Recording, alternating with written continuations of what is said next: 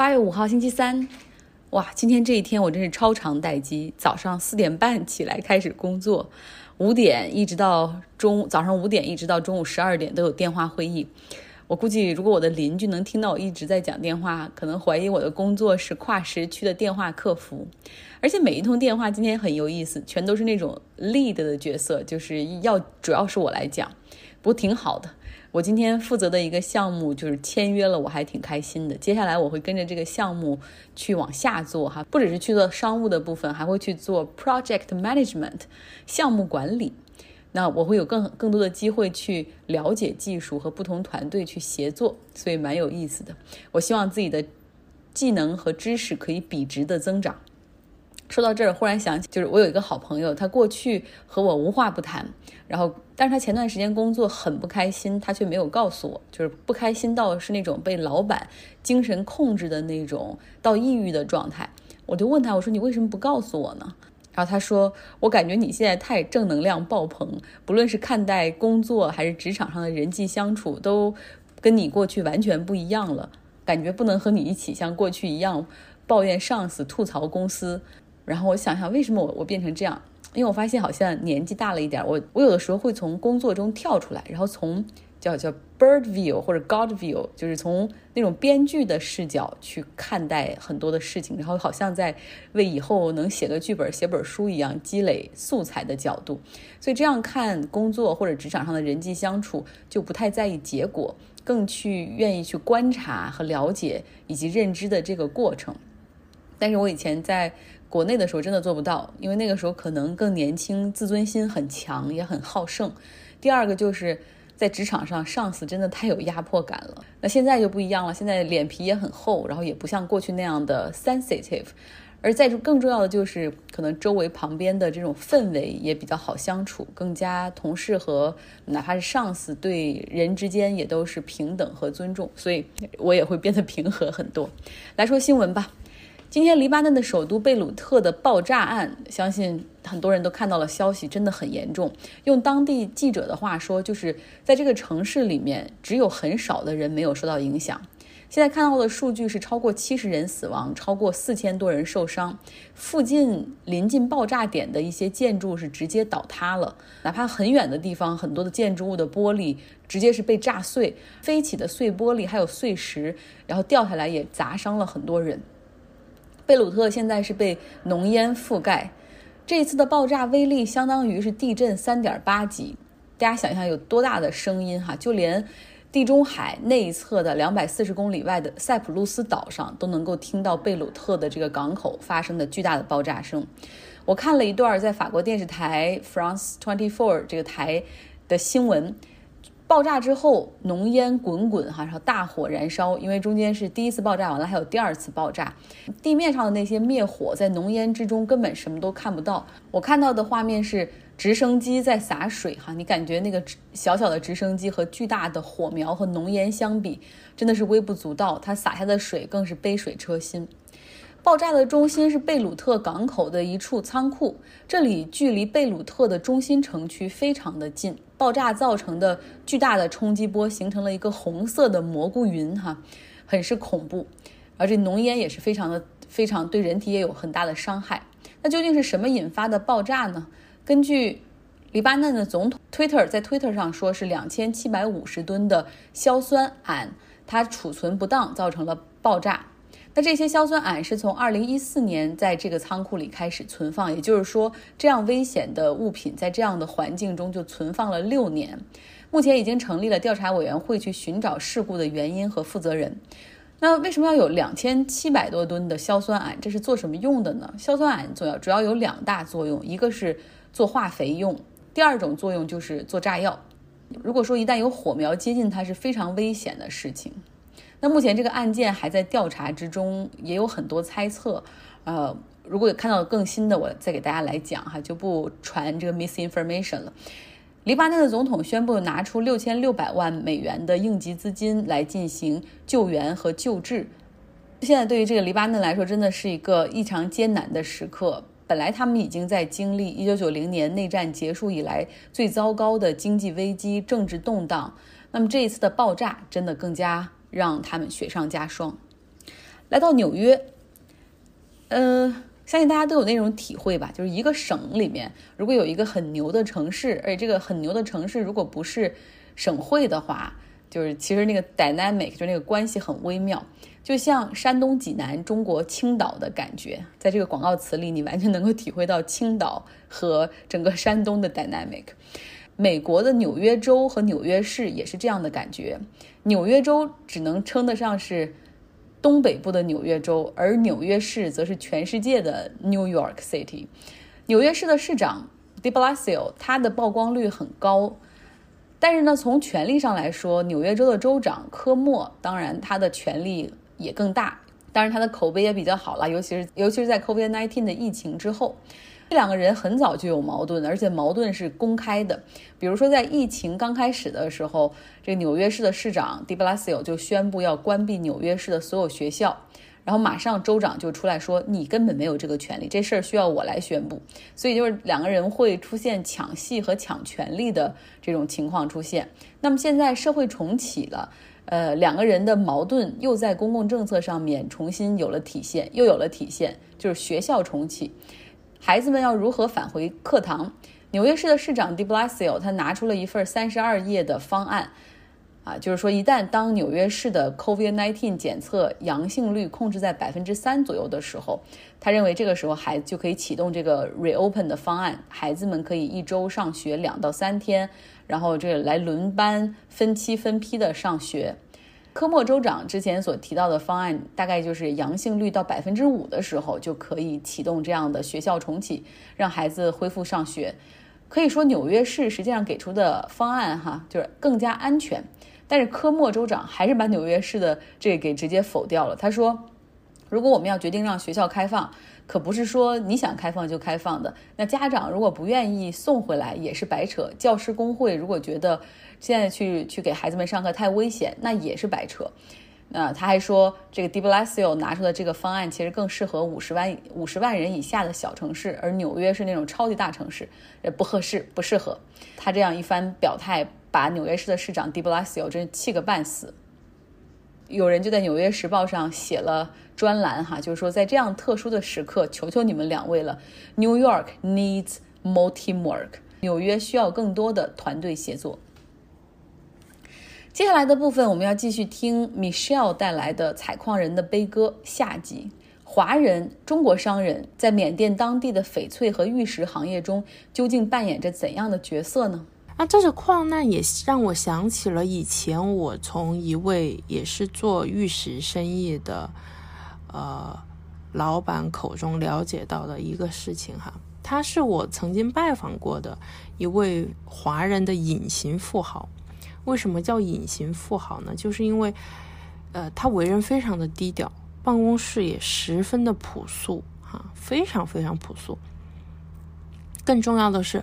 恐怕他自己可能也说不清楚自己有多少财富哈，因为地皮啊、矿山啊这些没有公允价值哈，如何去衡量这个财富数据呢？对吧？他早年是做玉石和红蓝宝生意的，但现在主要做玉石生意，因为红蓝宝的个头太小了，开采起来非常的麻烦，而且难以规避工人偷啊偷盗的行为。放口袋里是很常规的哈，还有更多人后面是藏在舌头下面的。那如果不小心吞下去，都会有生命的危险。那所以大家可以想一下啊，同类比矿上的工人难道不知道危险吗？以前已经发生过这么多事故了，可能他们自己都有认识的人在事故中丧生，那他们肯定是知道的。可是为什么还要这么做呢？我觉得就是。因为贫穷吧，那在缅甸华人的人口当中，哈有二百五十万以上。那最开始我来缅甸的时候，我招聘华人的员工，那我我期待他们能够承担一部分翻译的工作。那我本来想这应该很容易吧，对吧？因为基数很大嘛。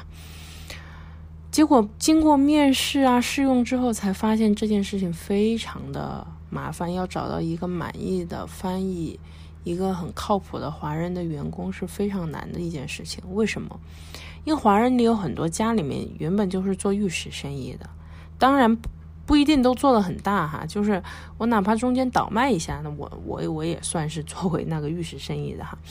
但是可能爷爷爸爸那一辈就是靠这个起家的，那或者可能挖矿挖到了或怎么样，就一下就比一起工作的其他的工人一下高了很多的收入，一下就呃整个就改善了家庭这辈子哈这的的生活。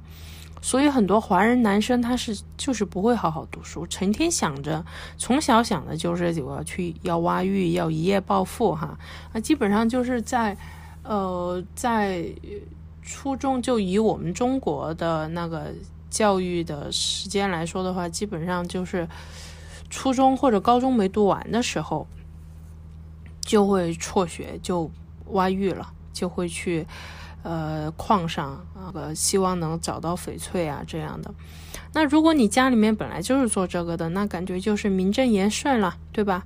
那如果爷爷爸爸是做这个的，但是没有发财的，那更是感觉不开心了。那那更是感觉自己一定要有成功哈。但理智的人都知道，挖到玉石的毕竟是少数，而且矿产也会越来越少，你能挖到的可能性也是越来越小。反而很多是华人女生，因为知道自己不能去挖矿，所以一直努力读书，哈，学好了缅语、中文，甚至学好了英语、日语。那现在能够在外资公司里面找到很好的工作，有很不错的收入，啊，能给自己很不错的生活。那有时候想想，自然资源丰富，有的人一夜暴富，这真的是那么好的一件事情吗？那我们再来说一下中国人与缅甸翡翠的关系哈。那克钦邦是位于缅甸最北部，和中国、印度接壤，所以说缅甸军方和克钦独立军在这里的那个军事冲突、武装冲突频频发生哈。原因之一也是因为玉石资源是双方争夺的重要对象之一。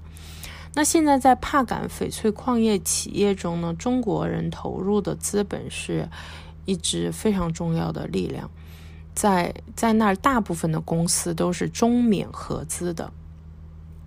如果你在缅甸开采矿山的话，哈，一般是要需要缅甸公司向政府申请合法的开采执照，所以许多中国企业呢都是寻求。有华裔背景的缅甸公司为合作伙伴来成立合资公司。那缅甸有一个部门叫玉石部企业部，哈，他的副部长就叶赫特就曾经跟媒体说过，在帕敢镇周围两万英亩的土地上，约有六百家玉器开采公司在经营，但是主要是由十呃差不多十家公司主导。那这大部分这十家公司里面，大多数都是中国主导的中缅合资企业。啊，中国主导的中缅合资企业，就是说中国还是中国那一方占的股份要多一些。哈，好，然后呢，中国企业在玉石领域投资是很大的。然后缅甸本土有一家企业叫，应该是叫突罕亚丹纳矿产公司，哈。这个亚丹娜在缅语里面就是明珠的意思。这家矿产公司的有一个高管就曾经表示过，说大型的载重汽车是矿山生产的缩影。中国主导的企业投资购置了大量的重型机械，然后中国人几乎就独霸了市场，直接向来自中国的商客来提供产品。中国与帕敢翡翠的联系有多深呢？以至于深到就是普通话中“老板”这个词已经进入了当地的词汇哈。就当地人他可能不懂中国话，但你要说，但是你要去就会叫你老板哈，就知道你是来看玉、来买玉、来来开采的。那过去呢，采矿通常是靠手工挖掘哈。但现在的炸药和重型机械都已经进入了矿区，主要是进口的中国或者是美国的品牌。那作为翡翠的主要生产国呢，翡翠已经成为缅甸，尤其是缅北地区的经济支柱产业哈。然后，缅甸翡翠以出口为主，出口的主要对象就是与中国与缅甸交界的中国，因为中国人自古以来就喜欢玉嘛，悠久的。呃，深厚的玉石文化呢，也使中国不仅直接参与到翡翠矿产的开采当中，也成为翡翠玉石的消费大国哈。那每年缅甸产翡翠的原石有百分之九十，高档的翡翠的原石有百分之八十都会进入中国。那说到这里，我顺便加一句哈，我觉得缅甸的翡翠玉石质地是很好哈，但是雕刻技术不太好哈。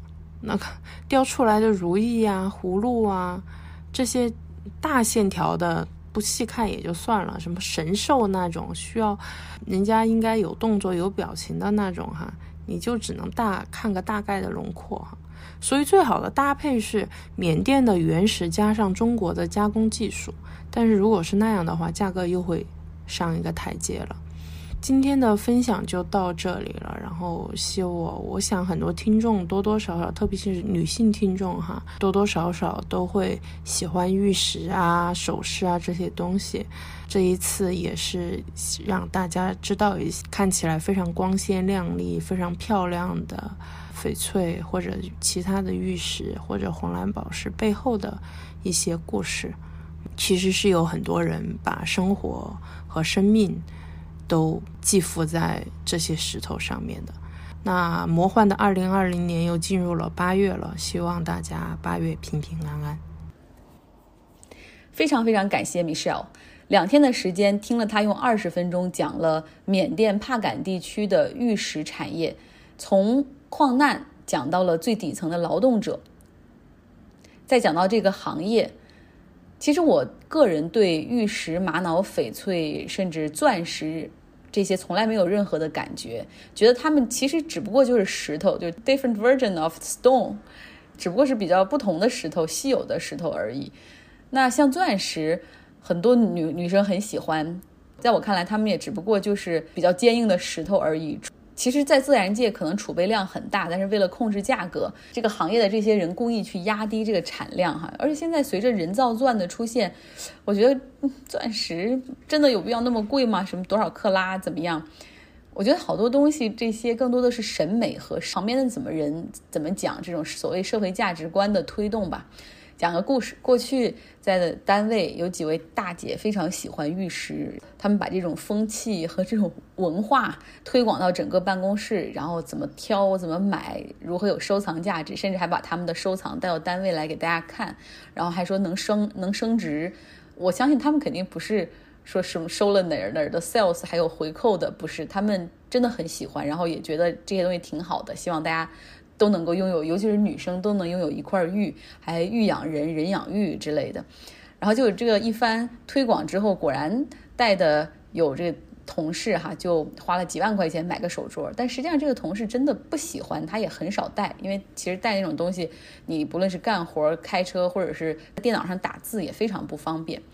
所以他后来其实也很少戴，只不过是花了那么多钱，就他说那就坐等升值吧。但是不知道就拿去哪儿能够卖，所以就都是问题。我可能因为今天到这个点儿已经很困了，不知道讲为什么要讲起这一段，大家就当我是梦游吧。